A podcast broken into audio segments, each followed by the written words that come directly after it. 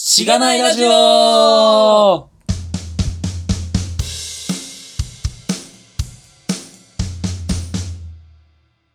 はい。お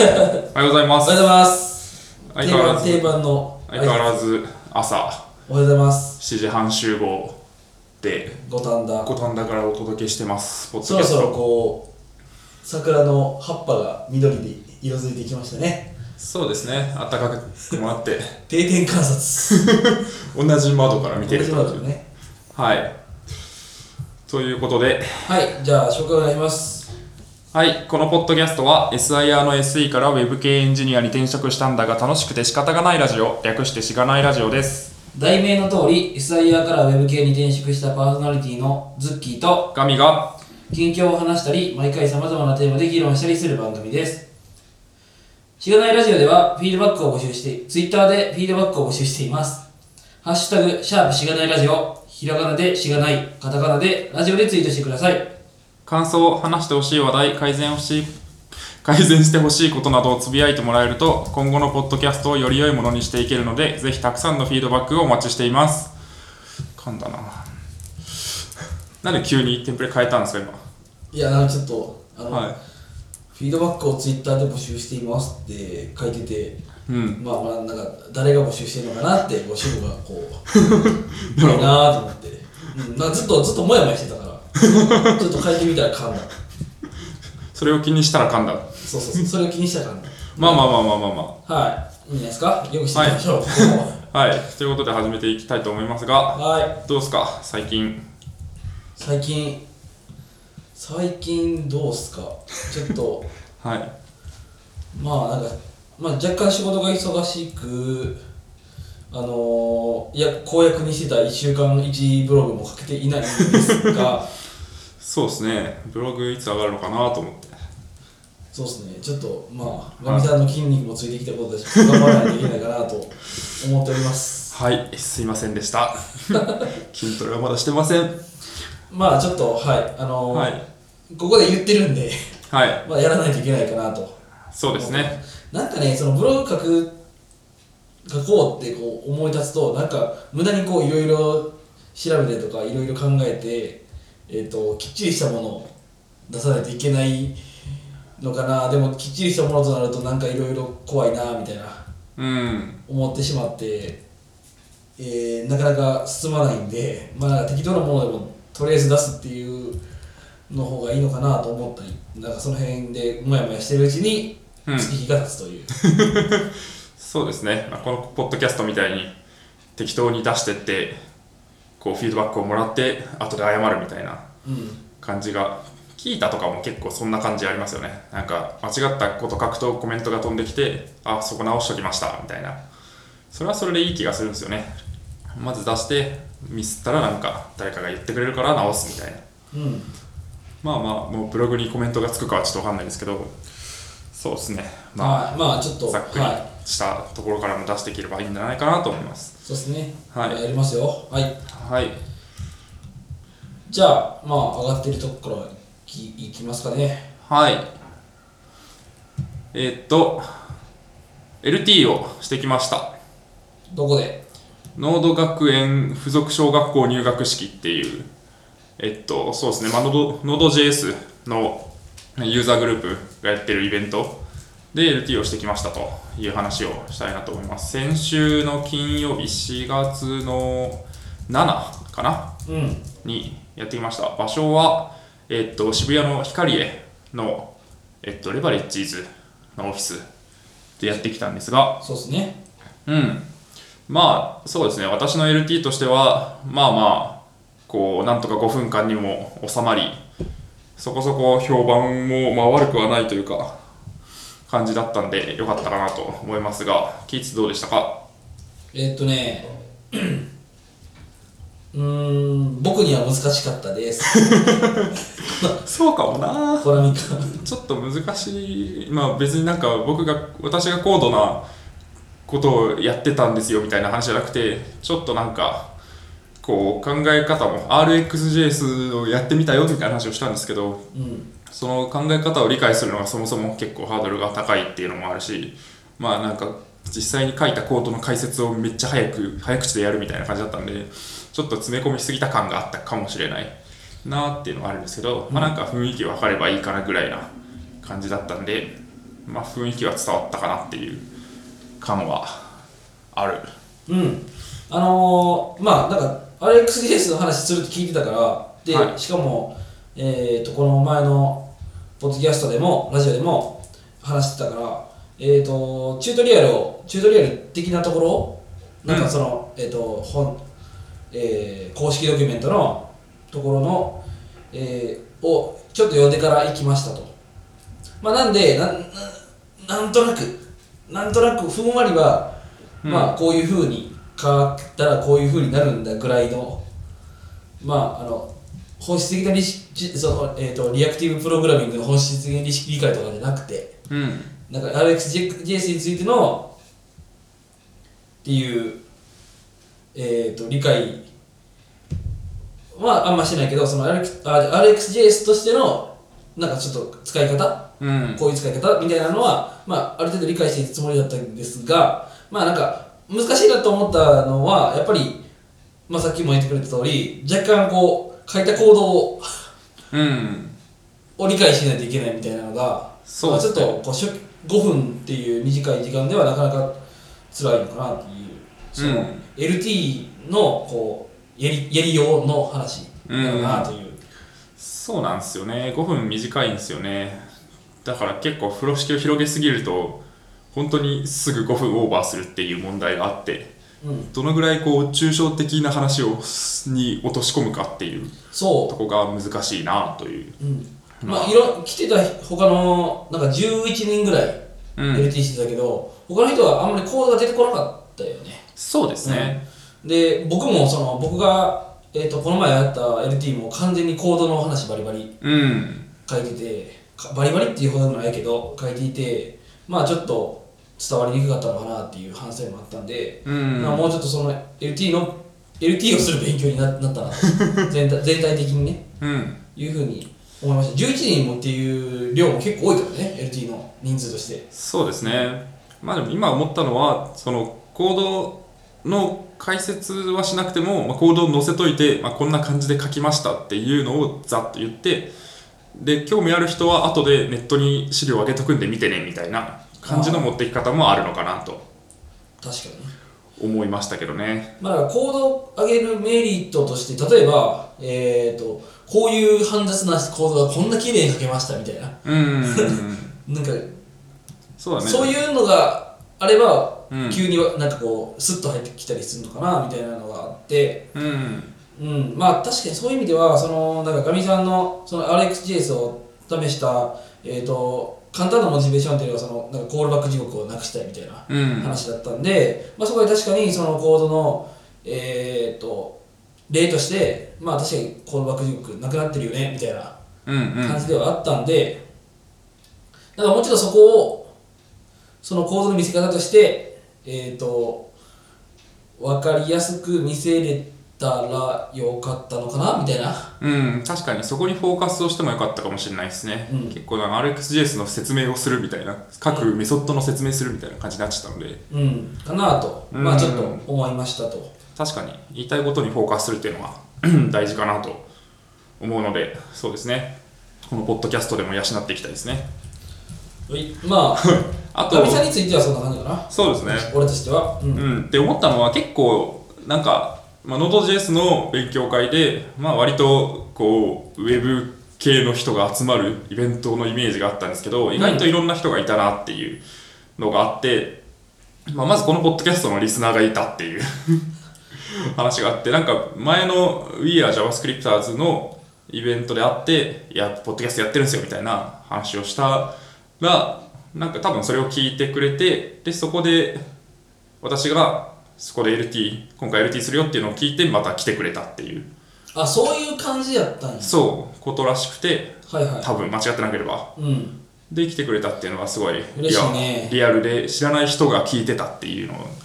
その人と会えたっていうのが良かったなっていうのが一個とあとまあ意外とこう SIR の人が多くて登壇者の中にもうんちょいちょいいや SI やっててみたいな話をするのが多かったのと、うん。あと、なんか突然、その懇親会で話しかけてきたおじさんが、まあ、なんか富士 前職富士通でって言ったのを多分聞いてたんだと思うんですけど、いや、私富士通と今仕事してるんですよ、みたいな話をかけてきて、で、結構、いくつぐらいなのかな、もう多分4、50ぐらいのおじさんなんですけど、かなりお年を召していらっしゃったような気がするね。うん、その参加者の中ではうん。なんですけどなんかねこうクラウド系のことを一緒にやっててみたいなでズッキーがちょうど前職でやってたようなところと若干絡む部分、でなんかあこんなとこでもつながるのかみたいな のあったのでそういうのはやっぱりいいなっていうのとまあやっぱり前も言ったかもしれないんですけどその LT をすると懇親会で話しかけられやすくなるっていうのがあってそこでなんか LT で話したことに引っかかった人が結構話しかけてくれたりするので、まあ、なかなか LT をすることでこうつながりが増えやすくなるっていうのは面白いなーって思いましたうん。まああの、いろんな人がいましたよ。いる、いるなといううん感じ。まあ、その、ポッドキャストのリスターの人も、なんやっけ、えっ、と、なんか SIR に入っちゃいましたみたいなことを、 入っちゃいましたみたいなことを、まあ、言ってましたね言言ってたよね。うんなんかこのこの4月から SIR に入社する新入社員の子だったんですよね確かうん。でこんなポッドキャスト進めてごめんねって言いなが らガンガン進めてそうそうそうそう聞いてていやなんかでもうんいいっすねみたいな現実分かりましたみたいな感じの テンションだったのやっでてやっていこうっつって。そうそうそうそう今後に期待みたいな感じなんですがはい、まあで富士通と仕事してるおじさんがうんまあまあまあまあうんで結構まあズッキーも書いてるんですけど、まあ、結構この初心者向けの LT 大会っていう触れ込みだったんですけどはいはい割とそうでもない部分も ありましたかねそういやなんかまあみんなこう自分がすごいなんていうか自分が上級者って思い思える人ってなかなか うんいないのかなと、うーんなるほどうん、まあ僕らがこうあのに僕もその We are JavaScripters っていうちょっと、まあ、入門初心者向けうん初心者中級者未満向けの、えっと LT 大会でしゃべ初めてしゃべりましたとでガミさんも、えっとの農道学園附属小学校入学式うんで LT しましたっていうまあその僕らがそういうとこを狙って LT しに行ってるっていうのはまあもう完全にそういうことだと思うんだけど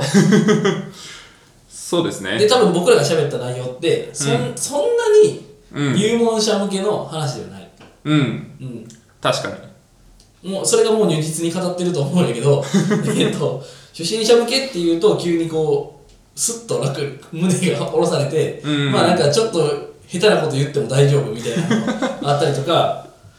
まあするのでそうっすね優しく教えてくれるみたいなうんうんうんうんで、まあ、結局いやなんかこう日本社会はみんなが自分を中流階級だと思ってるみたいなのと一緒でなんかこう上級者も自分は上級者だと思えないみたいないやまだまだここが全然できてなくてみたいな感じなのと同じで結構こういうテックの話もいやまだまだ自分初心者なんで10年目ですけどみたいな感じになりがちなのかなっていうのはあってそうねそうなると、まあ、そもそも LT をしようって思うだけでもそこそこのレベル感の人が多くなるっていうのもあるし割とそうですねそんなお前初心者ちゃうやろみたいな人も出てたしそういう話をしてたっていうのはまあなんか別にこのイベントにケチをつけてるっていうよりはそういう構造になりがちなのかなっていうのは思いましたよねっていう、ありますかねまあ、やっぱなんかうーんとそうねそういうことをこう経験してまあちょっともうちょっとその初心者向けじゃないところでも話すようなうん気概を持ってやっていかないとうんいけないのかなと思いながらも怖いなと思いながら も、うん、そうですね、はいまあちょっとここのイベントもまさかりはそんななかったよねそう正しいこれは間違ってるから今すぐ訂正しろみたいなのなかったんで、まあ、そういう意味では初心者向けだったのかもしれないけど、まあ、そういうのを恐れずにどんどんもっと普通の LT の場にも出ていけるいけたらいいなっていう感じですかね。うん、なんかそうこの前のちょっと話は若干ず LT 大会とずれてうん。えっ、とこの前のあのポッドキャストを聞いていてはエいピ。ソード5かな、うん ?4?5? まあいいやはい。のエピソそードうをね聞いていてまあガミさんが RXJS の話をしてましたとうん。でこれはあのどうなんだろうわわかわからん俺がわからなかったっていうのもあって、うんなかなかこううーんとこれもしかしたらまさかりがこう飛んできても全くおかしくないような内容だなと、はいはい。まあ今聞いてくれている人がえっ、と少ないのでうん。観測しようがないんですけどうん。と思いましたとただただえっとあそこで言いたかったのは触ってみてえー RxJS というものを触ってみてリアクトリングプログラミングというものがありましたというふうに、えっというのを知りましたとうん。でまあなんか今今の食感としてはこういうふうに思ってますみたいなことを言ってただけなんでうん。えっ、とで多分今回その LT 大会僕出てみても結局そういう話しかしてないんですよで紹介しましたみたいなうん。で、えっとみんなも使ってみようよぐらいのテンションで喋ってるわけじゃはいないですか、なのでまあそれでいいのかなとうーんなるほどねだからこう RxJS がどうかっていうだけの話じゃなくて、うん私が例えばそういう新しい技術に触れて、うんこういう行動を書いてこう思ったっていうことは別に間違ってるとかじゃないでしょそうそうそうねそうそこう思ったのは事実じゃんみたいなううんまあもちろんそうですねもちろんなんかこうその中で実際こう動くけどそうこう A っていう出力が出るはずなのに B って言ってたって言ったらまあそれは間違ってるんだけどうんまあなんかそうですね別にこう思ったっていうのがいや実際この技術はそういう思想では作られてないみたいな 言われてもいやそう思ったんだもんしょうがないじゃんみたいなまあ形にでなるよねっていうことただただうんまあ、そう思った反面、はいあの確かにそのそういう、まあ、なんかブログでなり、まあそのまあ、今回で LT なり、うんえっとポッドキャストでそういうことを言ってるのを聞いて、えっといやいやお前がそんな間違ったことをルフするから、えっとこのエンジニア 社会があの腐っていくんだみたいな、うんっていうあのツッコミまあ僕らがそのことをまさかりって呼んでるかどうかは非常に微妙なところではあるけど、うんうん、っていうのはまあまあそれもわかると、はいうん、なのでうんうーんとまあ僕としてはそこはえっとまあ厳しい言い方をされてもうんまあむしろそこをウェルカムで自分としては言おうとうん思ったなというなるほど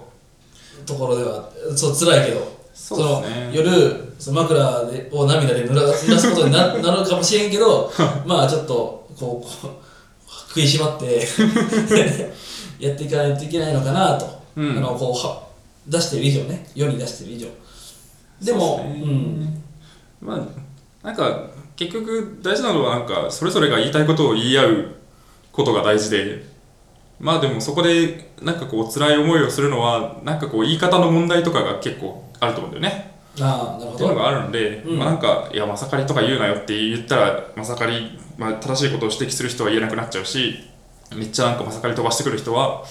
がいるとこう LT とかをする人も少なくなっちゃうけどなんか言いたいことを LT やりたい人がやってそれに対して正しくないって言いたい人はそれを言ってでもなんかそれでもこう雰囲気悪くならないみたいな言い方っていうのもあると思うんですよね。ああ分かった分かった結じ構そういうゃあ話なんじゃねえかなという。そうやねえー総論としては、えっと、いや、それには負けず頑張っていく、いいくぞっていう、いくぞっていう。まあそうですね。ふうに思いましたとこのなんか一連の流れをはい見てね、そんな感じですかね。まあいろいろ書いてますが、ちょっと今日話したいことがあるんですよね。 うんもうプンプン伝わってるから、はい先そっち行こうか はい一旦じゃあ次進みますか。うん新経済サミットというところに行ってきました。なるほどどういうとこです かはい、えっと、会社にまあお金を出してもらって行ったんですけど、あお金かかるのお金かかりますね。多分一人、なんか、まあ、チケットによると思うんですけど、1万とかおおまあまあかかるやつでまあまあまあまあえっと、これも4月6日と7日、まあ、LT の前に言ってたんですけど、ちょうど、うんこれがあって、えっと、何かっていうと、えっと、楽天の三木谷さんが、まあ、主に旗振り役になって、えー新経済連盟っていう団体を作ってるんですけど、まあ、わかんないですけど、ざっくりの私の認識で言うと、その、経団連とかに対抗していこうって言ってる、まあ、ベンチャーとか IT 企業とかの集まりみたいな、まあそんなイメージなんですけど、まあ、そこが主催してるイベントで、えっと、まあ、いろんな起業家とか、あとは VC、ベンチャーキャピタルの人が、こう、セッションで喋るっていうイベントで、まあ、これは結構面白かったなっていうのがあって、まあ、まずスタートアップのピッチコンテストがあって、いろんなスタートアップ、こんなことやってますっていうのを聞いて、まあ、未来は明るいなと思ったりとか、あと一番面白かったのは、あの、孫泰造さんっていう人がいるんですけど、はいこれはなんか孫正義ソフトバンクの孫正義さんの弟さんらしいんですがまあ多分 VC 的なことをベンチャー支援的なことをしていてでこの人がなんかすごいエモい話をしてて、まあ、エモいっていうのが適切かわかんないですけどリビングエニウェアっていうなんか、まあ、思想考え方コンセプトを提唱していや今日から始めるんすよみたいなことを言っててこれはまあなんかまあいろいろコンセプトの中身はあるんですけどすっごいざっくり言うと今後そのテクノロジーがすごい進歩していってえっとまあ雇用はなくなっていくとでそんな雇用がなくなっていって格差が拡大した社会においてなんかやっぱこう貧しい人たちっていうのは辛い生活を強いられるんじゃないかみたいな話があってそんな中でもこう生活コスト収入は増えなくても生活コストをめちゃくちゃ下げるとその人たちも幸せに暮らせるんじゃないかみたいなのが、まあ、根底にある考えかなというのを聞いてて思ってで、まあ、生活コストめっちゃ下がると、まあ、例えば引っ越しのコストとかもすごい下がるし家賃もなんか全然すごい安いしみたいなで最低限のこう衣食住にかかるコストすごい下がるから、まあ、どこにでも住んでどこにでも働けるようになるよねっていうそういう世界ってやっぱりいいよねみたいな話をしててその辺の考え方はなんか割と共感するなみたいな結構他のセッションはなんか直近のビジネスの話とかテクなんかテクノロジーの話とか、まあ、ドローンがとか AI がとかフィンテックがとかって話が多かったんですけどこのなんか孫泰造さんの話は割とこう未来はこういう風なコンセプトで形付けたいみたいなこういう方向性に進めたいみたいな話があってすごい面白かったなーっていうことがありましたただまあ全体的な感想で言うと結構こう楽天の色が強いなっていうのがあってなんか三木谷さんが個人的に仲いい有名人呼ぶみたいなところもあってこれ x ジャパンの YOSHIKI とか来てピアノ弾いたりするとか小泉純一郎が来てなんかなぜか突然反原発の話をするみたいな新経済サミットとはみたいなのがあってでその2人が登壇した時なんか最初は1人で出てくるんだけど後でなんか三木谷さんが登場して一緒に喋るみたいな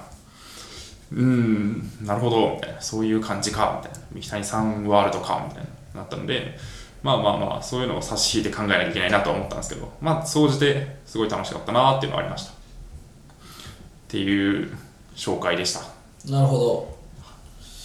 まあ、リビングエニウェア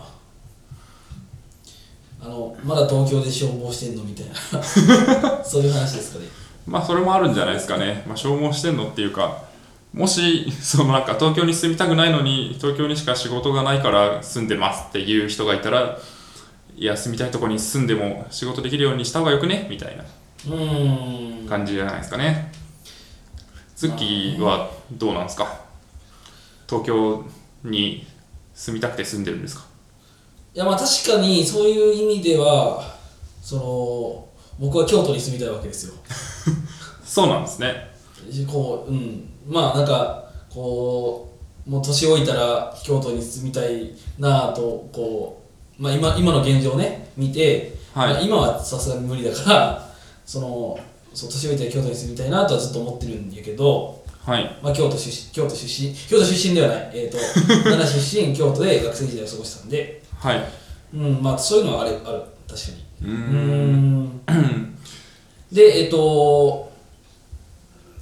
そうね、まあ、うちの実家が、まあ、田舎クソど田舎なんでえっ、とまあうちの、えっと親みたいにそんなになんていうか、えっとめちゃくちゃ給料がまあ公務員なんで高くなくても、はえい。っと生活コストうん。安くて、えー、と全普通に裕福に、まあ、ある程度裕福に、えー、と暮らせるっていうのは確かにそのままそうだよねっていう感じはあうーん。るので、まあ、まあそうなんだろうなと。で、まあ、奈良っていうのど田舎って言っても、まあ、普通にで電気も通ってるしネットも通ってるし水もあるし、まあ、日本の、まあ、一般的な暮らしはできているうん。うんまあだからそういうところがもっともっと増えたらっていう話なのかそれとも、えーどうなのかなそのその日本のとかいう話じゃなくてうん。日本のとかそのもっとなんていうかなんかほんまに山の中とかっていうのがにもっていう話をしてるのかなこれうーん。まあ、そこまで含んでるかはちょっとわかんないです。でも結構、砂漠の中でも住めるようにしたいみたいな話はしてたし、で、うん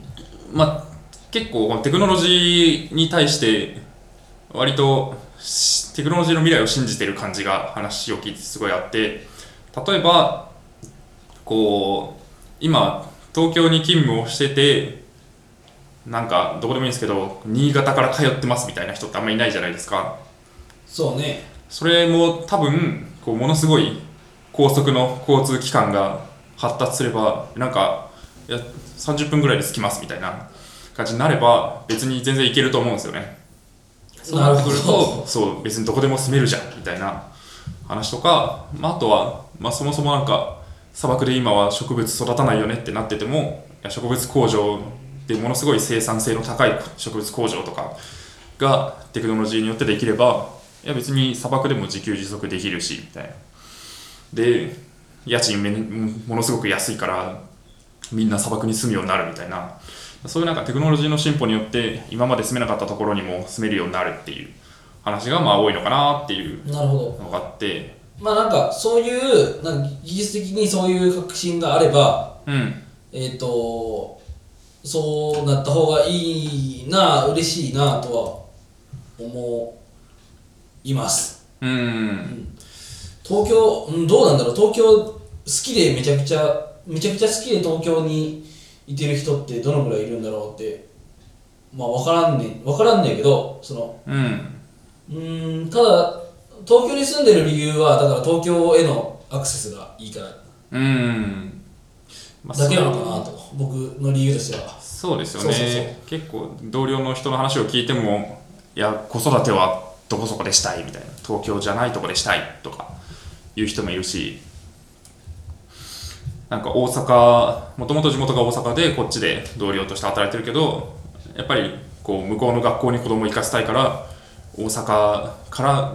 ちょっと通う感じにしたいんですけどみたいな、うん通うっていうか向こうで新規開拓をしつつリモートワークとか、まあ、たまにこっちに来て泊まって働いてとかをしたいんですよとか言ってる人もいてで、まあ、実際でもそういうなんかテクノロジーの未来みたいなのはまあアイディアとしては多分いっぱいあって例えば結構前ですけどテスラがハイパーループっていうあの超高速列車を作りますみたいなちょっと今のステータスどうなってるかよくわかんないんですけどドイツでこれだとアメリカの東海岸から西海岸まで35分で移動できるみたいなそれができれば割と現実的になると思うんですよねなんか大阪に住んで東京に通うとかもっていうのはあるのでまあそれはなんかコンセプトとしてそういう方向に進むのは面白いなというのを思ったっていうのが一番の新経済サミットに行ってよかったなって思った話でしたねなるほどはいうーんまあそうねいろいろ多分そこについては思うところもあるが、うんまあ、神経性サミットについてというところで言うとまあなんかあれねえー、っと確かに1万円出しても面白いのかなとなんかいろんな人も言ってるみたいだしなんかそう、うんいろ今神経性サミットのサイトとかを見てるとすごい興味がうん湧く話も多いなという気はするので、そうまであ、すねえっと、会社が出してく れたら、まあ、行きたいよなというあとのドころではあるかな。ドロップボックスの創業者とかはいはい。あとアイデオっていう世界的なデザイン会社のトップの人とか割とすごい人が来てたうん、かなというのはあるので、まあ確かに。まあ、やっぱりその経営者あるあるみたいな 話とかもあるんで、まあ、そういうのはあんまピンとこないんですけどとはいえなかなか聞けない話なのでそういう話を聞けるのは、まあ、刺激にはなるなとすごい経営的な視点で物事を考えられるようになるかなっていう少しねなんか、ガミさんこういうの好きよ ね。え、イメージ。すごい。そうそうですねなんか割とあれなのかもしれないですね抽象的な話とかも好きなんでうーんなんか僕はなんかこういうのぼーっと聞いておーって思って、うんまあ、特に何も思わないみ たいな思わない思わないわけじゃないがえっ、とまあそうだなーっていううん感想になっちゃうけどナミさんはこういうのについていろいろなんかいろいろありそうだなという一言二言ありそうだなといううんそうですねうん割とあるかもしれないですねうんまあこの後の話にもつながるんですけど、まあつなげようとしたんですけどはい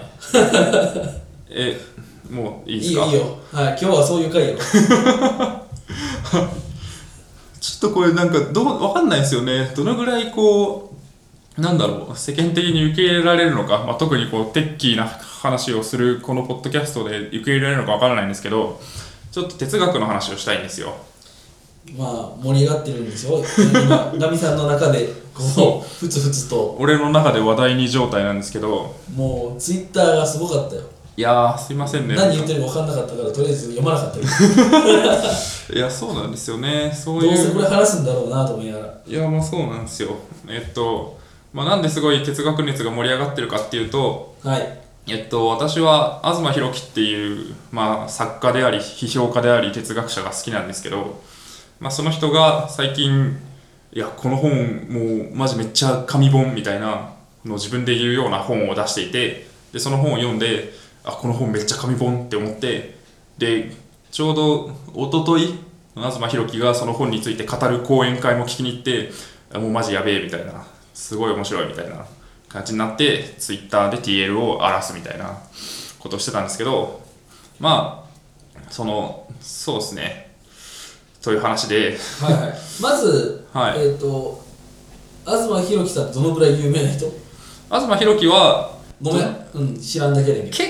構そっち方面に興味がある人はみんな知ってると思いますね有名えっ、と作家って言ったけど有名作品みたいなのがあるえっと、まあ、特に小説を書くような人ではないんですけどあんーまなりるほどはい基本はまあなんかこう新書とかになる感じの話、まあ、哲学であり、まあ、社会学に近い今の社会はこうこうこういう社会で、まあ、こういう事象があるのはなんかこういう裏側の構造があるからなのだみたいなのを語るような人で一番有名な本は多分いやわかんないですけど結構ね高校の現代文の授業で先生が面白い人でなんかこの人の本を取り上げてたりしたんですけどうんその時取り上げてたのは「動物化するポストモダン」っていう本があって、まあ、多分知らないと思うんですけどはい知らまあないでなす、んか割と有名なで結構まあ後でもちゃんと喋るんですけどニコ生とかにちゃんと出る人でとかツイッターもバリバリやる人でなんかそういうサブカル系のこうサブカルに寄った評論家だというイメージもしこう世間的にはあるので、まあ、ちょっとインテリぶったオタクが好きみたいな感じの側面もあるはなあというなるほどまあなるほどというかはいふむふむそうですね。で、哲学って何だと思います か哲学はいまあまあざっくり僕の所感を言うとはい。あの小難 しいもまあそうなんですよね、うんそういうイメージがやっぱあって、まあ別にそういうのも哲学だと思うんですけど、なんか、私のイメージというか私の認識だと、哲学っていうのは、なんか、みんなが当たり前だと思ってることにを当たり前だと思えない人がまあいますと、まあ、それが哲学者なんですけどそその人がそのこれは当たり前だとみんなこう思ってるけど実際は全然当たり前なことじゃないんじゃないかとか当たり前だと思ってることは実は全然違うんじゃないかみたいなそういう問いを立ててこう探求していくっていうのがまあ哲学かなと思っていて。なるほでえっと私が好きな哲学者は、まあ、2人とも生きてるんですけど2人いてえっと永井仁っていう人とあと東博樹なんですけどどうんまあエンジニアで例えると永井仁はすごい低レイヤーなこう C 言語とかアセンブラとかを書いてる人みたいな感じで東博樹はどっちかっていうともっとこうフロントエンドな感じなんですよ。なんで具哲学者を具体的に言うとスタックだという意味具体的に言うと長井仁とかいう人は割となぜ自分が見てるこの世界は自分という存在から開けているんだろうかみたいななぜこの視点から世界を見ることになったのみたいななんで俺はズッキーの目から世界を見てなくて俺の目から見てるんだろうみたいなそういうことを考えてる人なんですよではいなんかまあそういうのはまあ割と哲学のイメージとしてまあ近いのかなっていうのはあるんですけどうん長妻弘樹はどっちかっていうとなんでこんなこう君の名は君の名はめなんでこんな流行ってるのかとかなぜトランプ政権というのが誕生したのかとかなぜなんかこんなにこう格差が拡大してるのかとかなんかそういう感じの今社今の社会がどうでそれがなぜそうなってるのかみたいな話が多くてまあだからなんかこうそういう社会とか政治に興味があってでもなんか最近の政治とかあんま面白くないよねみたいな人はこう東博樹とかを読んだ方がいいと思うんですけどうんみたいな話があるとでなるほどまあちょっとこの話今までの話がどこらどれぐらい面白いか分かんないんですけどと東博樹というのが、まあ、なぜなぜ私が好きかっていう話をするとはいはいまずめっちゃ頭いいんですよね結構 YouTube とかで東博樹が話してる動画はあるんですけどうんでまあものすごく早口でなんかものすごくこう論筋道だったことを言ってるだからそれを聞いてるだけでなんかあこの人めっちゃ頭いいみたいなそれが気持ちいいみたいなうん感じもあるのとあとなんかとはいえすごいなんかねこう面白いんですよね面白いっていうのはこうインテレスティングでもありファニーでもあるんですけどなんかすごいかっこつけない感じの面白さなんですよなんかニコ生とかによく出てるんですけどなんかいや僕の方は本当紙本なんで本当マジ買ってくださいとかなんかえ僕はニコ生ニコ生民だけが味方なんで一番ニコ生民にはこびていかないとみたいなそういう感じの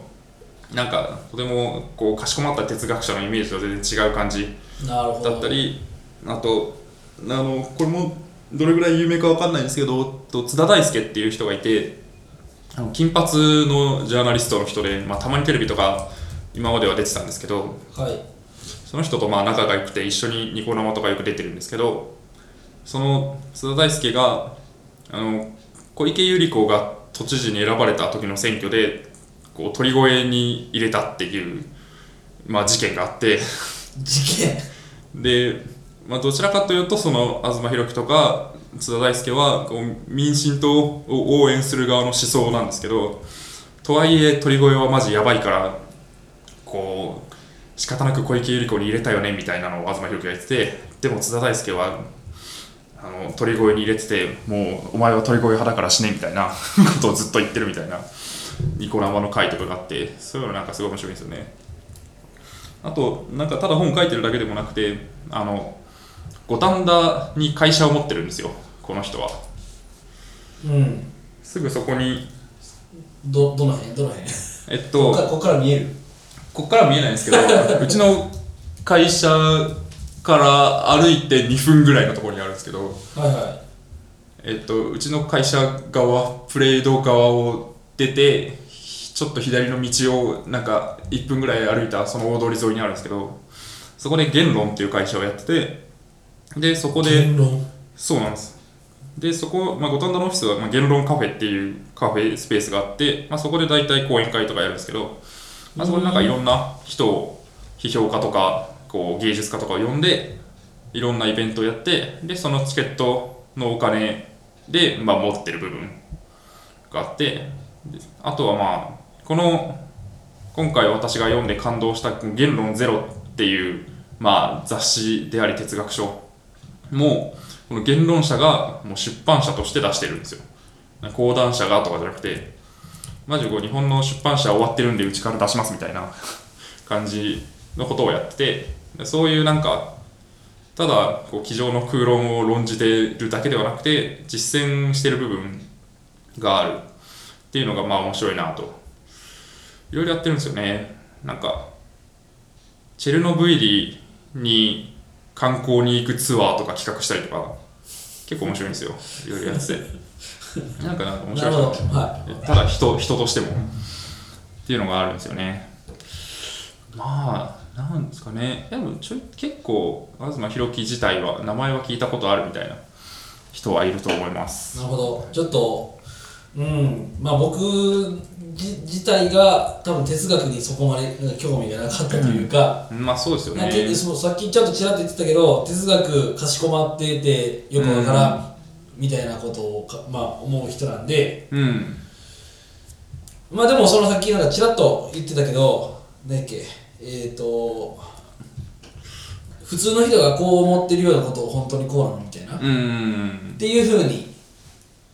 えーってっていうことをこう小難し小難しくっていうかまあいろいろじと解いてみる、うんと問うてみる人あことうん問うてみることがまあ哲学のまあ一番初めなんだよみたいな、はいっていうのはまあ、はいなんとなくああなるほどそうなのかと。うんあのー、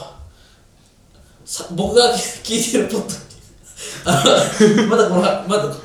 全然違うリビルトリビルトとかではなくて、はい僕が聞いてるポッドキャストの一つにあのまあ多分これもそのエンジニア界隈の人でリビポッドキャスト聞く人やったらもしかしたら聞いてる人がいるかもしれないというもので「まあ、団子ユッケの平和な話」っていう、うんえー、とポッドキャストがありましては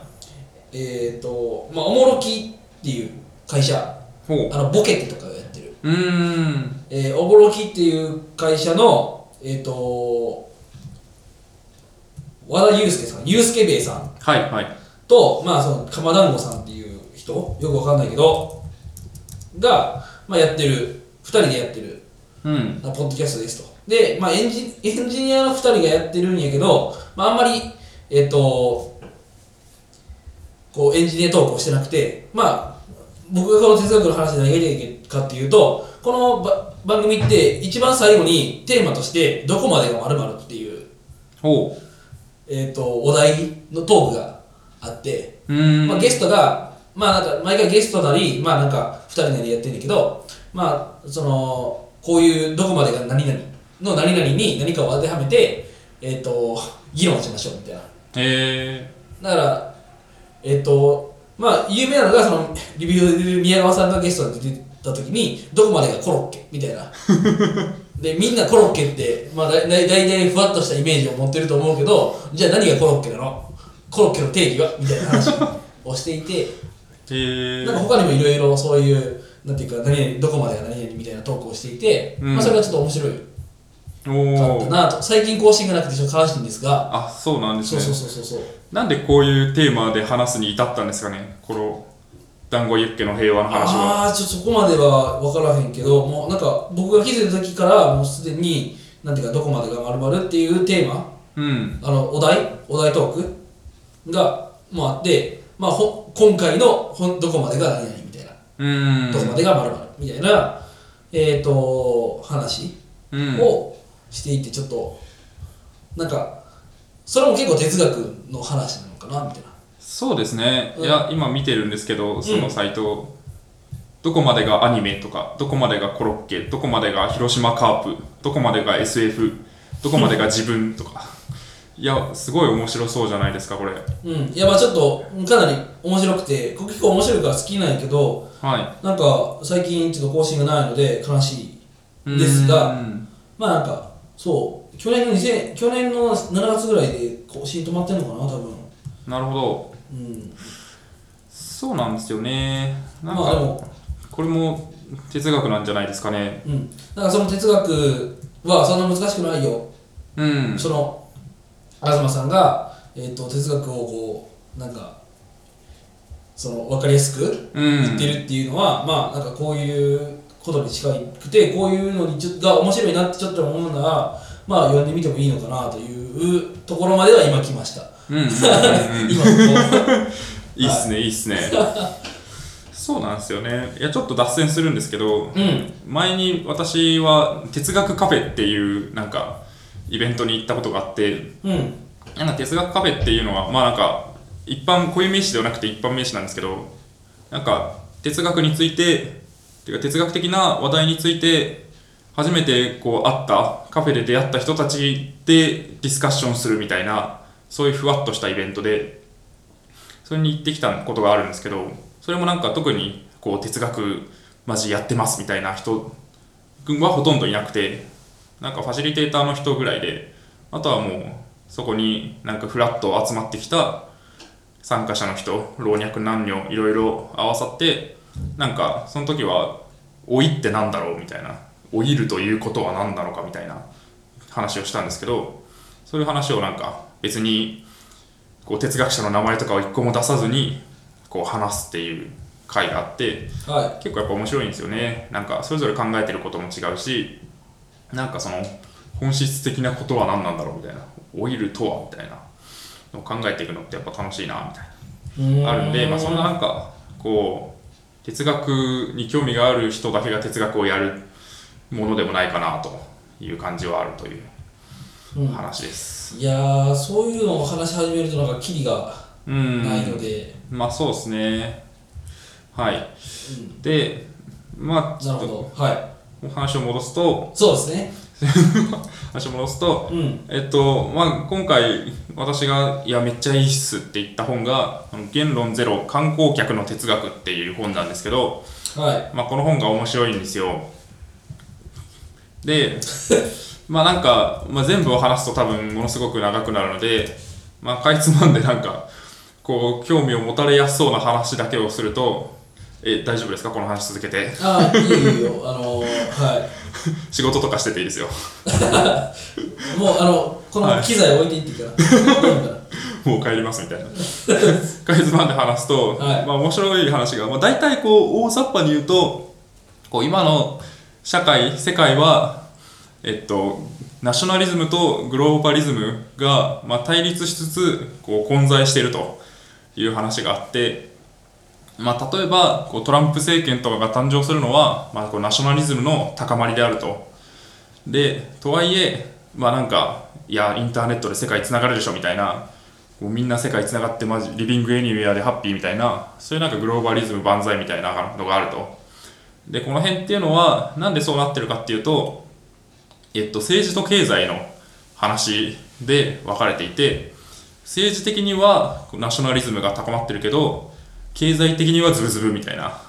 国家間でズブズブみたいなそういう二重構造があるよっていう話をしていてで面白かった比喩は、えっと、例えばこう日本と韓国の関係のにこう代表されるような関係なんですけどなんかこう下半身の比喩というのを、まあ、本の中でしていてすごいこうお互い結婚してるけどなんか不倫をしちゃってもうこう欲望に負けていつもやっちゃうけどなんかいやでもちゃんとしなきゃ関係をちゃんとしなきゃって思ってるみたいなのが日韓関係だよねみたいなことを言っててまあ具体的に言うと そのなんか政治の上ではいやちょっとあんまりなんか慰安婦問題とかをこう今更像銅像とかを建てて取り立てるのは良くないみたいないやでもとはいえ歴史的な事実がとかこう歴史教科書がとか言ってるけどなんか経済関係はマジズブズブだし観光客はお互いの国を行き合っていてそういうところでの関係はもう切っても切れないみたいな話を、まあ、不倫関係とかとまあ大体一緒だよねみたいなこと言ってていやなんか面白いなみたいな話がありあとはなんか結構東博樹がこう政治に対してあんまりなんかこう失望をしていてやっぱなんか政治家とかあんまり頭いいと思わないじゃないですか普段まあこんなこと言うとまあいろいろ飛んでくるかもしれないですけどあんまなんかこいつ何言ってんだろうみたいな失言とかよくするしあんま能力がないんですけどとはいえなんかこういやでも政治が決めたんでみたいないや法律というのをなんか政治が決めたから守らなければいけないみたいな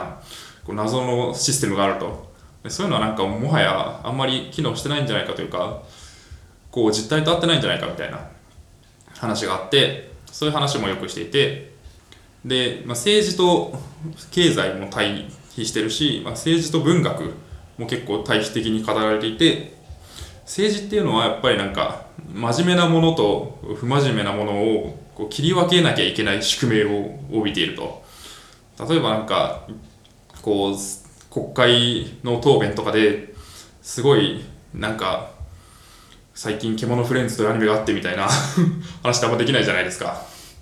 「君の名は」というのがものすごい流行っているんですけどそれは政治的にはこういう意味があってみたいなあんまそういう話できないと思うんですけどなんかとはいえそういう話も一緒に語らないと説明できない事象というのがすごい増えていてなんかそういう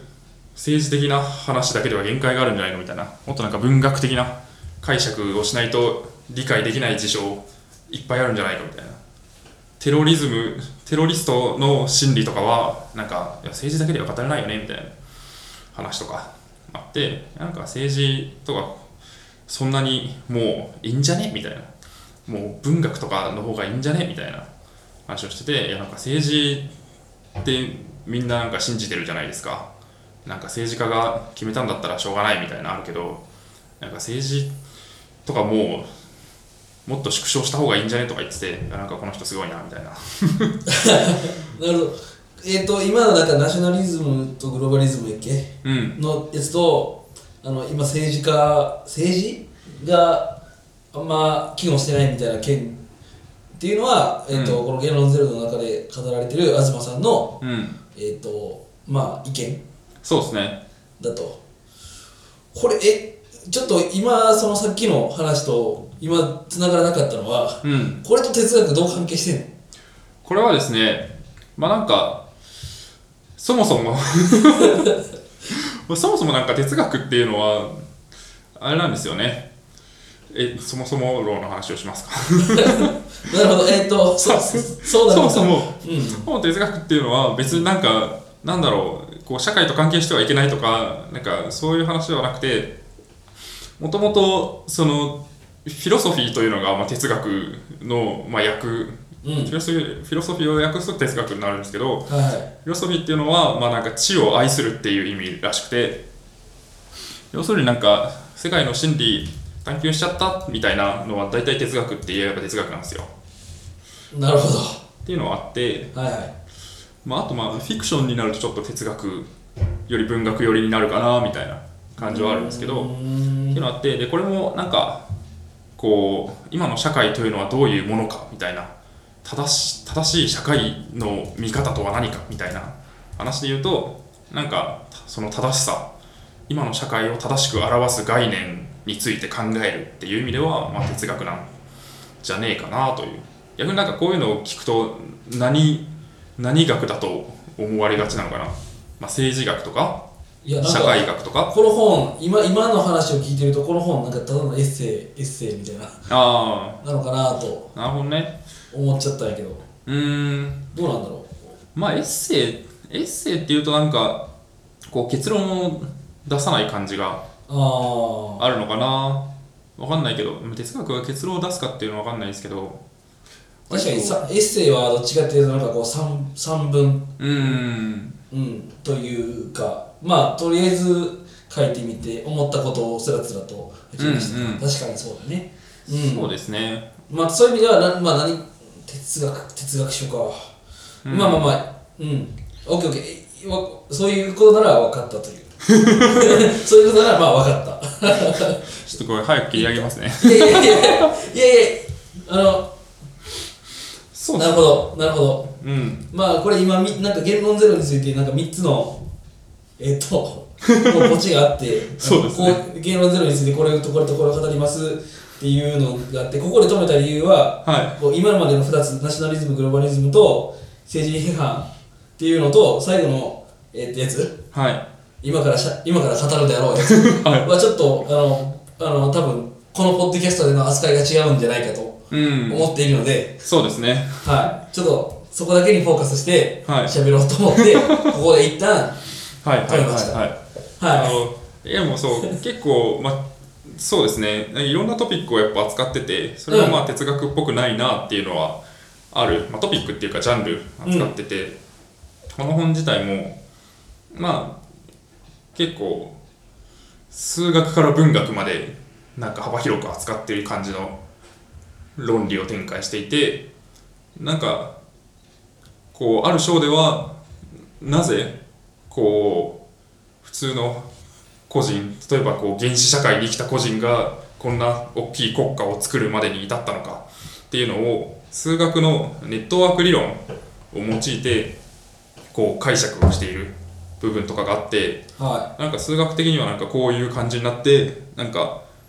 こんな感じでこうネットワークが作られてた時になんかこことここがつながるとなんか世界がみんなつながるんだみたいな話をなんか割と数学的なモデルですごい綺麗に説明してる章があったと思うとこれなんか一番最後の章とかはなんかドストエフスキーの解釈をめっちゃしてるみたいな章があってなんかドストエフスキーがこう語りたかったこう人間像というのが今後我々に求めて求められている今の社会を生きるために必要な人間像なのだみたいなふうなるほどみたいなすごいなんかレンジが広い話をしていてあんま哲学っぽくないっちゃ哲学っぽくないんですけどまあなんかそういうのをいろいろ束ねて議論できるっていうのがなんか哲学とし呼ぶしかないものなのかなっていう感じですかね。い、なるほどうん、あのなんかえエピソード3の A とかで語ってたあの、はい鈴木さんにも分かるネットの未来やっけ、、はいはいはいはいいい。からまあいいやみたいなのはあれはどうなのあれは哲学集じゃないのあれは違うのあれはまあうーん哲学書っていうよりははそのなんか今こういう事象が起きていてそれはこういう思惑でなんか進めてる人がいるんですよっていう割となんかなんだろうな事実を話したいうーん本、紹介事実を紹介する本っうんていう感じなんですけどはこれはなんか事実を紹介紹介っていうか、まあ、こういう事実があるよっていうのを言った上でなんかその裏側にはなんかこういう心理が隠れているのだみたいな感じいなるほど、うんの話なのかな、独だ自からまあ事実を独自で解釈したらこういうふうになりましたみたいなうんそうそうそうなまあちょっと違うのかなるほどまあなんか、難しいまあ、そこはなんだろう01の話ではなくてうん連続的な話だとは思うんだけど、うんこの本の中でもなんか哲学的な部分となんか普通の実践書的な部分があってみたいなのはあると思うんですけどなるほどまあなんかどっち寄りかみたいなフロント寄りかサーバー寄りかみたいなそれは分かれるかうんうんまあなんかそんな感じですまあなるほどははいいわ、かりましたで最後よこれについてちょっとわか,、はいからんからはそうですいねはいやこれはまあこの話このポッドキャストが前にテック的な話をするっていうのもあってその話で最後終えたいと思うんですけどまあ割と、まあ、そんながっつりこの本の中で語られてるわけじゃないんですけどこうなんかエンジニア社会がこう考えてるようなこう社会像とか未来像っていうのは、まあ、そんなに万能じゃないんじゃないかみたいな話を、まあ、東さんはしていて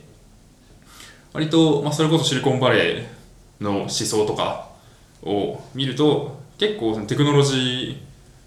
ーが進歩すれば世界は明るい未来は明るいみたいな話って多いじゃないですか。はいそういうなんか楽観主義っていうのはやっぱりあってでさっきのそのリビングエニウェアの話とかもまさにそういう話そうで、ねうんテクノロジーが進歩すればみんな幸せにすごいコスト低く生きられるよねみたいな話があるというのはあるんですけどはい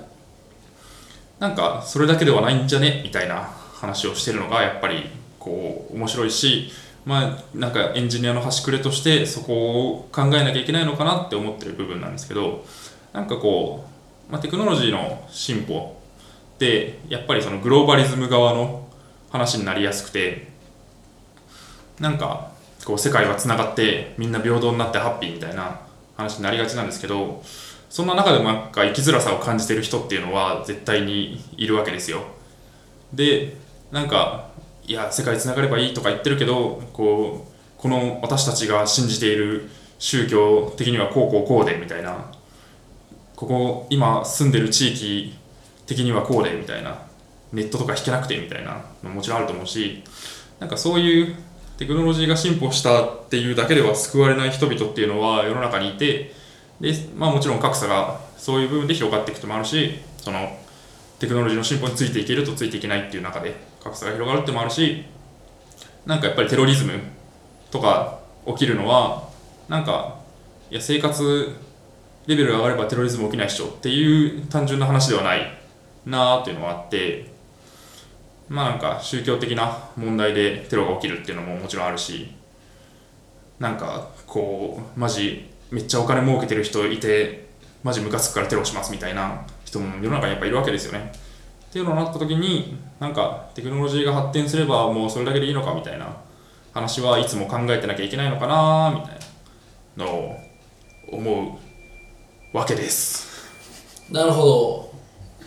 ど、はいうーうんんそうかうーんだからなんかそういう面も自分の中に持っているんだな持っていなきゃいけないのかなって思っているともちろんテクノロジーの進歩によってなんか楽しい未来が待ってるっていうのは わかるんですけどし、まあ、自分は多分楽しめる側の人間だと思うんでいいなと思うんですけどそうねまあ僕は、えっとテクテクノロジー楽観主義者ですと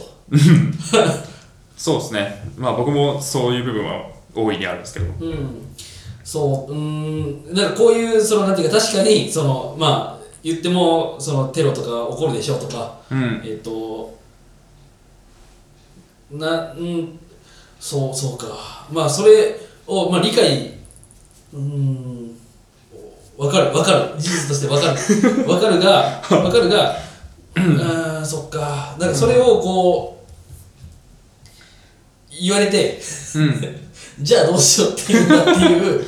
うんそうなんですよねそのモヤモヤがすごいうんうんでいやわけようんなんかうーんエンジニアとしてっていう話をしてたとうんナミさんははいエンジニアとしてそれを理解したらなんか行動ができるのかなみたいなうんのがちょっと謎でうんうんそうこれまあそううんどう、うん、どうどうしどうしたいんだろうみたいな何すればいいのみたいなそうそうそそうなんですよねいやそれはなんか、まあ、明確には別に語られてないんですけどううんなんかテクノロジーの進歩をじゃあ止めるべきだって言ってるわけでは決してなくてとはいえなんかテクノロジーの進歩をすれば未来は明るいって本気で言ってんのみたいな 感じなので その東さんが多分言いたいことはああなのでなんかそう別の可能性なんかナショナリズムとグローバリズムとかなんか政治と経済とか、まあ、テクノロジー楽観主義となんかテロリズムとかなんかそういうどっちかじゃなくてどっちも考えていかなきゃいけないよねみたいななるほど話がやっぱ多いわけですよねでそのなそれを合わせて上でもっといい回を探していきたいみたいなのがまあ根底にあってだからなんか別にいいんじゃないですかねテロとかやっぱあるよねみたいなるほなテどクノロジー万能ではないよねみたいなのをこういつも心の片隅に置くっていうのがまあいいのかなみたいなうんおおなるほど なまあだそからうそうだよねとしか言えないみたいな話になりがちなんですえけっど、とそうまあでもちょっと思うのはちょっと思うのは、うんこれはちょっとなんかこえいいっうすいいっ月間えっとファンタジックな話をすると すうんうんあのこういう話になったからえっとぼ僕がよく見る、まあ、アニメなどなどではさうん あのなんかこういう技術革新じゃないけどなんかえっと何かのきっかけで起こったすごいエネルギーがはいはいもう社会の文化文明を一変するみたいなうん話が多いわけじゃないですかはいなんかそのテクノロジー楽観主義者的には、うんなんかもうそういうあのえっと、何かすごいテクノロジーの、うんまあ、よく言われるイノベーションうんが起こったら、もうなんかそういうそういうなんていうかそのなんか格差とか、はいそういうのにはいはいはは全く関係がその気にしなくてよくなるみたいな、いや未来っうんていうだからもうその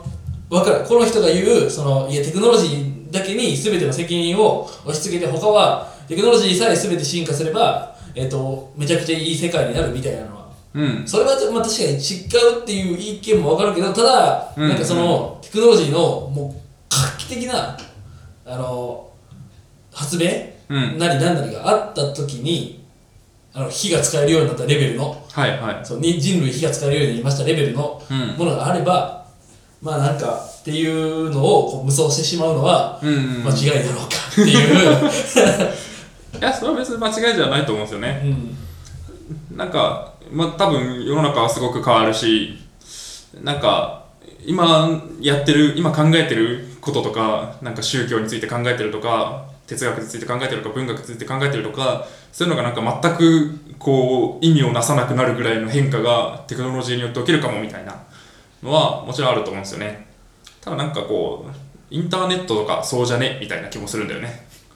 インターネットとか出てきたらもう国境とかなくなるっしょって思ってたけどなんか意外とあるなみたいな感じしないですかまあ、うん、 A そう多分 AI とかそういう見か見られ方をしてるんだけどこううんインターネット登場前のインターネットみたいな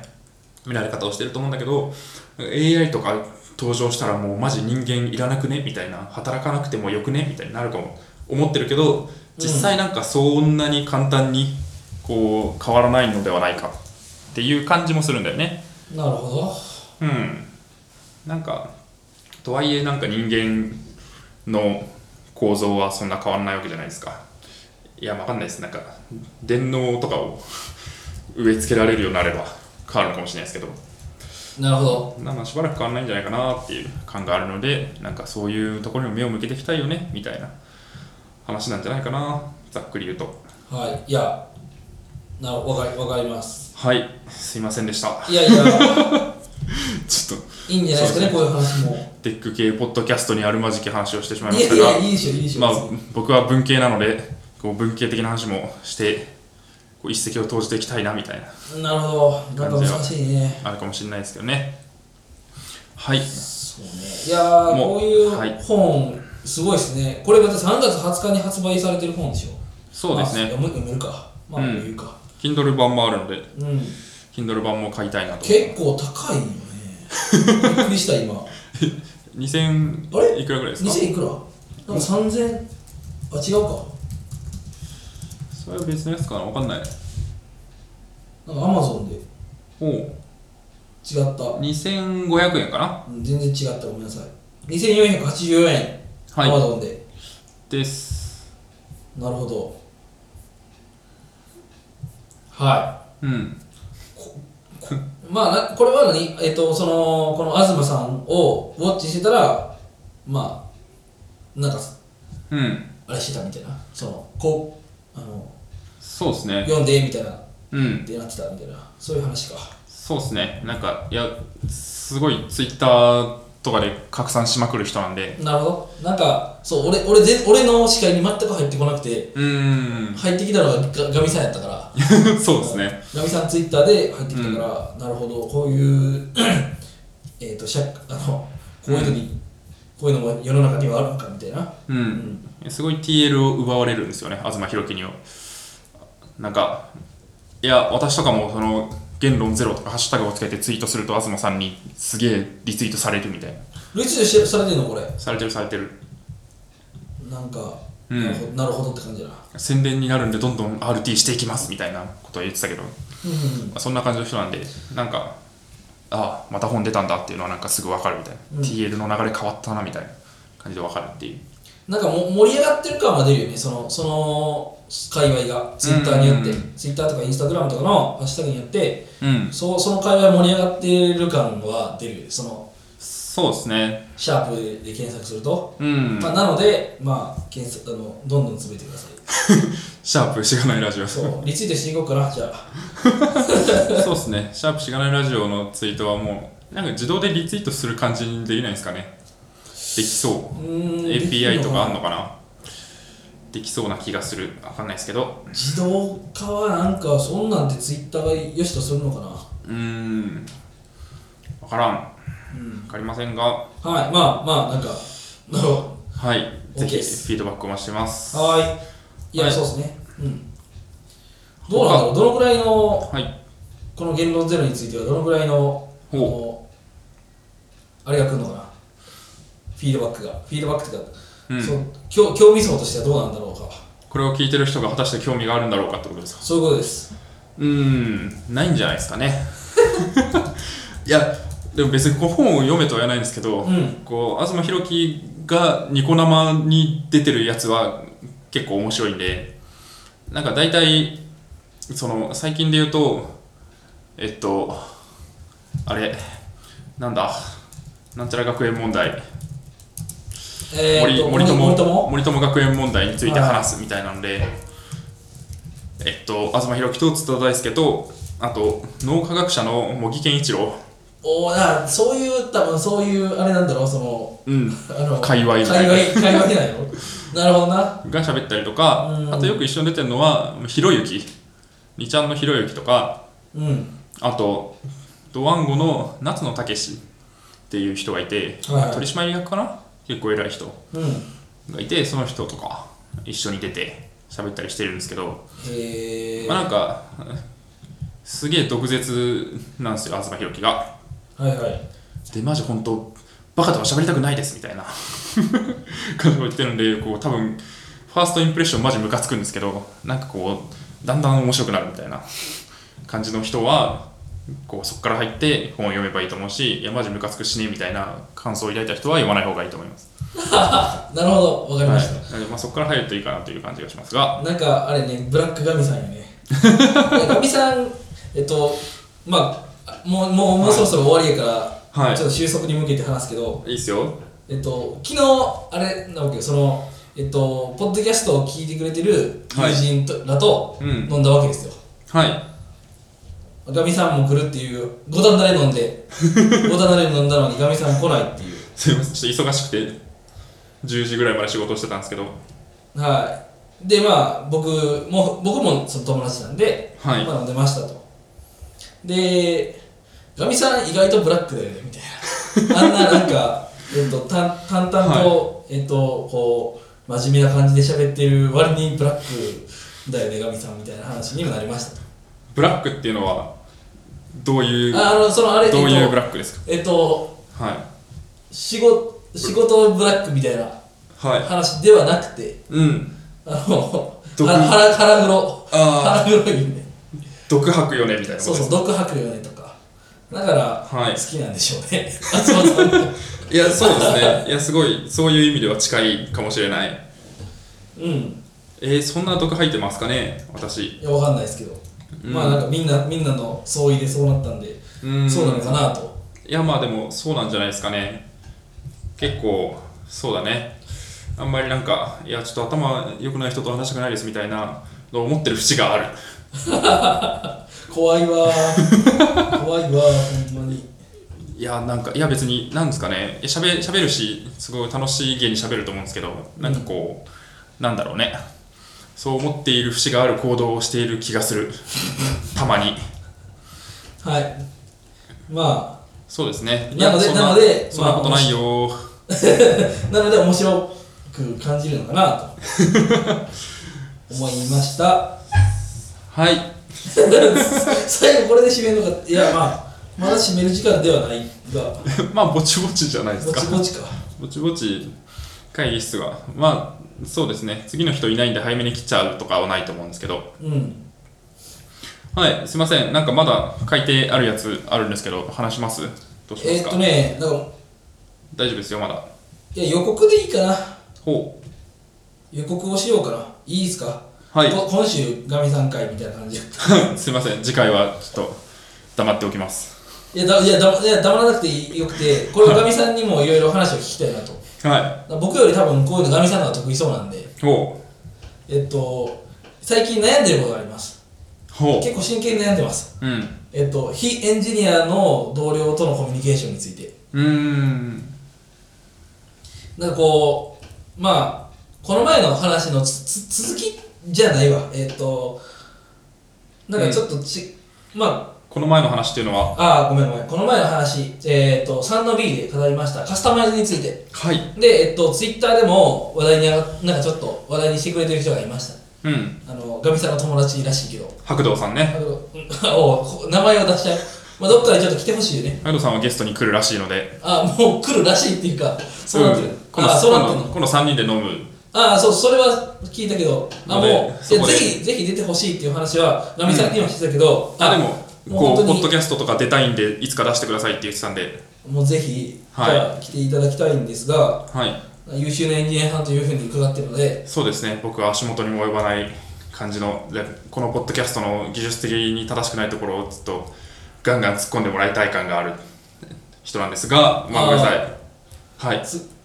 そういうツッコミが来てるということで大丈夫。いいいいまあなんかちょいちょい聞こえ聞いてますけどねいや別にそんないやーなんか辛辣な感じというよりはいやこういうこれなはんかこうこうこういう感じなんじゃないかなみたいなああ、そうそういうのが嬉しいな。そうそうそはい、まあまあ、いいや。まあで、うはいでその、えっ、と、白道くん白道さ江戸さん、まあ、同い年ですけどん、うん。まあ、まだ会ったことないんで、白道さん。はいえー、も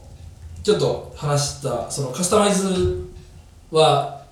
まあ、嫌だみたいなうん話、まあ、僕もそうすでに常々常々思ってるんですけどまあなんかえっ、とまあ今の現状まあそのどっかのその線引きをして、うんえっとやらないといけないことがありますとはいでそうすると、まあ、結構なんか僕の今の今のポジション的にまあなんかそういうことの一端を担っていますと会社の現状、でまあっていうとその営業の方とか、うんまあ、ディレクターとかうんと、まあ、話さないといけないですと、うんうんまあ、そこで僕はあのコミュ障なんでそれはまあ疑問ですけどコミュ障なのでまあなんか悩むことが多いのでで今一冊本を読んでますとこれがまだまだ本当にす、えっと数ページまあ半分半分もいってないぐらいかなはい読んでるんですけど、まあ、なぜこの人と話すと楽になるのかっていう吉田久典さんっていう、ほえっと、エンジニア、じゃあええエンジニアじゃない、エンジニアじゃ全くな いと。あごめんなさい、エンジニアじゃ全くなくて、えっと、アナウンサー。ほ日本放送のアナウンサー。うーんあのラジオパーソナリティとかよくやってたりそのイベント MC とかよくやってたりする、はいはいはいはい、まあなんかあのアニアニメ界隈の感じのうーん人なんですよね、まあ僕のその興味範囲的に結構この人をウォッチしてたらこういう本を書いてるとはいでまあずっと興味はあったうんでなんかえっとどこやったかななんかどっかのそのエンジニアでなんか新人エンジニアが読むと良い何冊みたいな100冊 みたいななん100冊はなかったけど、なんかそういう、えー、とパイザとかやったかなはいはいが、この4月に出してた、そういう本の中に、うんこの本があって、え、なんかそれ、そういう、こういう本だったのみたいな。と思って、さっき読み始めましたと。まあで、まだ、その、まだ半分以下しか読んでないので、どういう感じかわかんないですけど、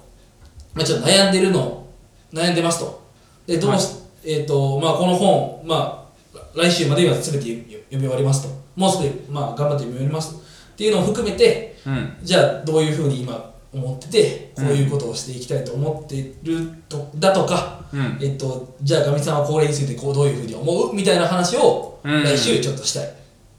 いいですねすごい興味がある話題です2015年の本ですね結構そうそう、まあ、本としてはまあちょっと前からある、うんだけど、えっとまあ、今必要に駆られて読んでいるっはいはいていう話を、まあ、結構盛り上がるんじゃないかなとそのエンジニアの中でも、うん、なんかいろいろこうもやもやと思ってる人はいるんじゃないかなと勝手に思ってるんでそうですねやっぱりその仕事でこう使うスキルであり知見だと思うし特にエンジニアと非エンジニアのなんかこう話どう話せばいいのかっていう問題はよく聞くっちゃ聞くのでうん、まあちょっとそこについてまあ掘り下げてうん話せればいいかなと思ってます、はいはぜひじゃあ読書を頑張っていただけるとい。うん。結構いいですねこういう読んだ本について話してもう一人がそれについて意見言うみたいなの面白いかもしれないですねなるほど。新しい新しい風を入れるという意味でうもん。まあまああとちょっと言うと、はいもうこれはもういいかなあなんかさらっとでいいかなと思い始めたんで、はいこの話をさらっとすると、あのーこの前リアクトの研修をしてるって言いました研修ってほどでもないけど、うんまあ、教育みたいなことをしてるって言いましたとでえっ、とまあとりあえずなんか一通り覚え覚えてもらったというかあのざっくりやったんでえっ、と何かこうまあじゃあオン OJT みたいなことをしましょうとでちょうど何か、えっと社内でこう作りたい、えっと社内ツールみたいなのがありましてそれをこうリアクトとかで作ってもらおうみたいな話になりましたとはいでそれでまあリアクトで社内ツール作るんだったら GUI でデスクトップアプリが作れるエレクトロンをエレクトロンっていう、うーんえっとフレームワークうんうんデスクトップを作アプリを作る、H、じゃ JS、HTML、CSS でデスクトップアプリが作れるフレームワークというのがありまして、はいうん、あの、アトムとか、うんビジュアルスタジオコードとか、えースラックとかはいがそれで作られてるらしいんやけど、うんううんん、なんかそういう、えっとフレームワークがありますと。で、で、あるらしいっていうのは昔から知ってました。で、それについて最近本が出ました。なんかフリー、そその辺の会社、フリ ー。そのその辺にある会社はのフリーが、えっ、と、の人エンジニアさんが書いてらっしゃると。っいへえていうで、3月の末に発売されました。うんっていうことやったんで、まあ、早速それを買って、ちょっとよ読みましたと。はい一通りざっくり読みました、まあ、かなりなんていうかうーんとえっと完全にリアクトに依存してる本なんであほうのーなんかこのなんかざっくりこのしょこの本の紹介ではなんか JS が分かってたらうんある程度分かってたら書けあの分かりますみたいな書いてあったけどなんかこれエレクトロンじゃあリアクト分かってないと なかなかきついなというふうにうーん思ったんで、まあ、それをちょっとそういう本でしたよっていう 紹介まあエレクトロンについてはどうなんだろうちょっと、うんえっとは話し始めると時間がないかつ、うんえっと、かなりもうちょっと僕がちゃんと理解しないと、うんえっとあのちゃんと語れなくて怖いのではいあのこんな感じにあそうかしますけどちょっとこれじゃあ分かりにくいと思うのでもし興味があればはいあの追求していただけるとうんあのもうちょっと調べて話したいなとうん思いますはいエレクトロン自体がリアクトに依存してるわけじゃなくてあそうそう全然それは違うそれは違うその本この本その本ががエリレアククトトロンロンそうそうエレクトロンを語るためにリアクトをめっちゃ使ってるとそれはなんかエレクトロンの紹介本としてはどうなのかみたいなのはちょっと疑問ですけどねそう、えー、そう思っちゃったうんそう思っちゃったけどリアクトを理解してる僕が読むと、はいあなるほど分かりやすいっうんて思っちゃった、なるほどなるほどなのでうんどうなんだろうっていうところではありますが、まあリアクトがスタンダードになるんでみたいな感じなんじゃないですかまあそうかも。なんか、リアクト、なんか初めにリアクトアンギュラービューなどの、うんえっ、と、UI を構築するフレームワークうんで、まああの、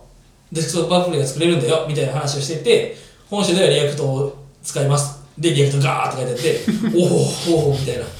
俺、まあわかるけど、わかるけど、みたいな。よかった、俺ちゃん、ちゃんとそのな内容を見ずに買っちゃったから、あーあ出てるやん、ポチって。その話があって、出てるやん、ポチって買っちゃったから、はいえっと、その内容読まなかったけど、これがアンギュラーじゃなくてよかったってちょっと思い まし た。なるほどこれもあれなんですねもともとアトムを開発するために作られたそうそう、ももとのもなんとですねアトムっていうフレームワーク、なんか、あと、アトムアトムシェルアトムシェルっていうものだったのが、うん名前変わってエレクトロンになりましうた、んみたいそなれを話。汎用化して誰でも使えるようにうん。したっていうことですかねえー、面白そうですねこれはこれもあれですね JS が書ければデスクトップデスクトップアプリ書けるぞっていう感じで輪をかけてちょっと JS に優しい世界観を推し進めてくれる感じがありますかねうん。うん。まあ、なんかこれで、えっと、その、新人っていうか、僕の後輩の子に、まあ、ちょっと、デスクトップアプリをうあんのツール、社内ツールを作ってもらってますと。まあ、社内ツールは、なんかそういう感じで、エレクトーンとかで作るっていうのがいいんじゃねみたいな話になって社内で、うんなんかそういう感じかそういうそれで簡単に作れちゃう世の中かっていうのがすごいうんいい,、いいなと確かにそうですね思いましたう結構作るの大変そうですもんね普通にデスクトップアプリ作ろうってなるとんはいまあ、うんもし興味があったらとかもっとまあガミさんでもいい けどあのはいもうちょっと調べるのではい終わりましたはお願いしますツイッターではいでまあじそゃあのそのテンプ流レれーでトをそうですねはいえー、とテンプレートをなぜか閉じちゃったあちょっと待ってちょっと待って今回は俺が言うさすがにあれごめんでも開けないしがないラジオではフィードバックをツイッターで募集しています。ハッシュタグ、シャープしがないラジオ、ひらがなでしがない、カタカナでラジオでツイートしてください。感想、話してほしい話題、改善してほしいことなどをつぶやいてもらえると、今後のポッドキャストをより良いものにしていけるので、ぜひたくさんのフィードバックをお待ちしています。はい。はいもう今回多分その言葉の量だけで言うとはい圧倒的ガミさんやガミさんやったかな多そう分でねすね。ズッキーファンの皆さんすいませんでした。